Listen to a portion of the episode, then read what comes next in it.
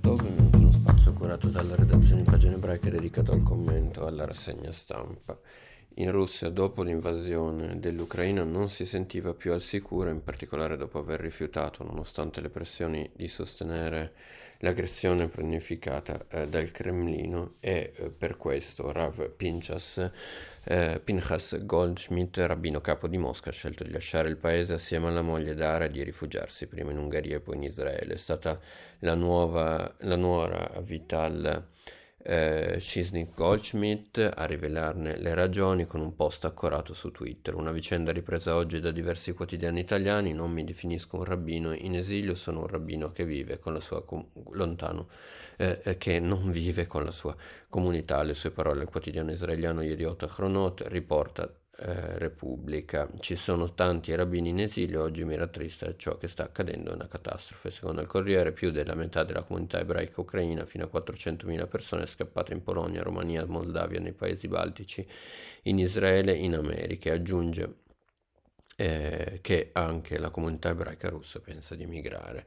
Intanto, eh, parlando di inchieste italiane, dietro l'attacco compiuto al ristorante ebraico Goldenberg di Parigi del 9 agosto dell'82 e l'attentato alla sinagoga di Roma di tre mesi dopo, nel 9 ottobre, potrebbe esserci lo stesso comando terroristico palestinese. Per questo una pista che era stata esclusa in passato è tornata di attualità e ora, scrive Repubblica, gli inquirenti francesi e italiani si sono incontrati per condividere le informazioni. Oltre all'utilizzo delle stesse armi, spiega il quotidiano, anche la mano potrebbe essere la stessa, in particolare quella di Abu Zayed, 63 anni, per cui la procura francese aveva spiccato un mandato d'arresto nel 2015.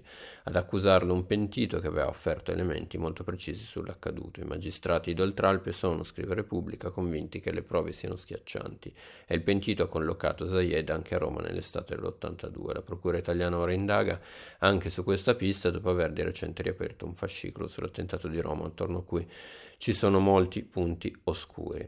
Non è ancora chiaro invece il movente dietro a quanto accaduto a Berlino, dove ieri un uomo di 29 anni ha investito diverse persone in pieno centro. Una donna, un insegnante è morta e 14 persone sono rimaste ferite. Il responsabile dell'attentato è stato arrestato, secondo gli inquirenti, scrive il Corriere.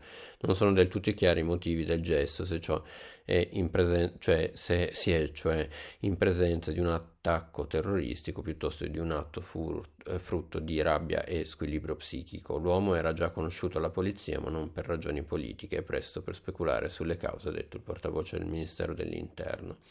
Eh, concludiamo con una segnalazione di un libro, lo scrittore israeliano Itamar Orlev parla del suo romanzo d'esordio Canaglia, pubblicato in Italia da Giuntino in un'intervista al giornale. Questo romanzo è nato circa 30 anni fa. Mio padre, Uri Orlev, è uno scrittore famoso di Israele, autore soprattutto, soprattutto di libri per bambini ed è un, un sopravvissuto alla Shoah. Ad un certo punto il regista Amid Roch eh, racconta Orlev, andò da lui per chiedergli se potesse girare un film da uno dei suoi libri. Decisero di scrivere la sceneggiatura insieme, così iniziarono a raccontarsi storia a vicenda. Da qui il punto di partenza del suo romanzo che racconta la storia di un padre violento e di un figlio che si trovano del, nella Polonia del 1988. Io vi ringrazio per l'attenzione, il nostro Talk si conclude, vi do appuntamento ai prossimi approfondimenti a cura della redazione di pagina